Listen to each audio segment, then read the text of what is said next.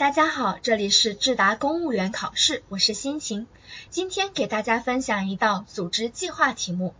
大家可以关注我们的微信账号智达公务员考试，或者订阅荔枝 FM 幺六七八八五八频道，获取更多资讯。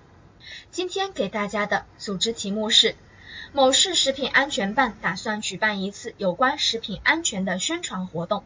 你作为本次宣传的主要负责人，你打算做哪些准备工作？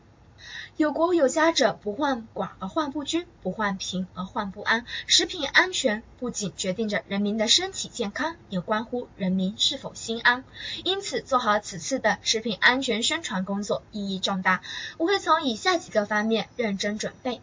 第一，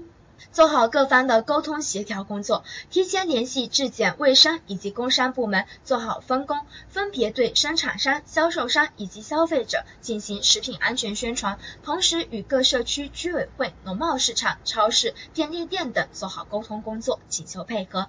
第二，准备宣传物资。为了使此次的宣传更加有针对性，我会采取问卷调查的方式，询问市民对我市食品安全的看法以及存在的顾虑，同时向食品专家咨询鉴别问题食品的方法，以及发现问题食品如何维权等。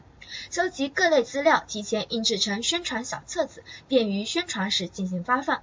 另外，请技术人员制作加强食品安全人人有责的宣传视频，以便通过新兴媒体宣传。第三，确定食品安全宣传形式。为了让此次的宣传活动达到最好的效果，我会请卫生、工商以及质检部门分别对消费者、销售商、生产商三类展开针对性的宣传。